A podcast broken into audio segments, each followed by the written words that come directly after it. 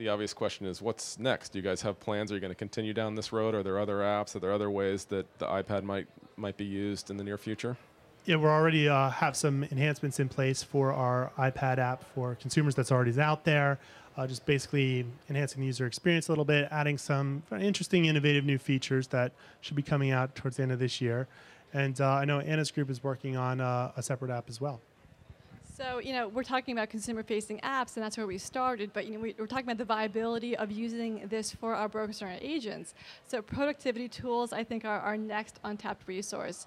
We're looking at ways that our brokers and agents can engage with their current, past, and future consumers um, using various mailings online, um, better ways for them to present market information through the iPad. So I think we really haven't even hit upon the capabilities of the iPad in terms of creating these tools for our brokers and agents. How is the landscape shifting with all this technology? Is, is that play into how you might use iPad, iPhone, other devices in the future? I mean, we used to call them ancillary platforms, right? So it was the website, and then there was this other stuff.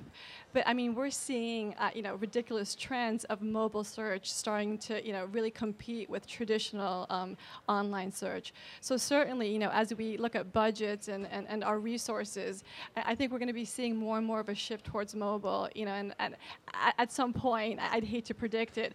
We know that mobile use is going to overtake the web. We just don't quite know when yet. Yeah, the other thing is the adoption of iPad is just skyrocketing. We kept an eye on that.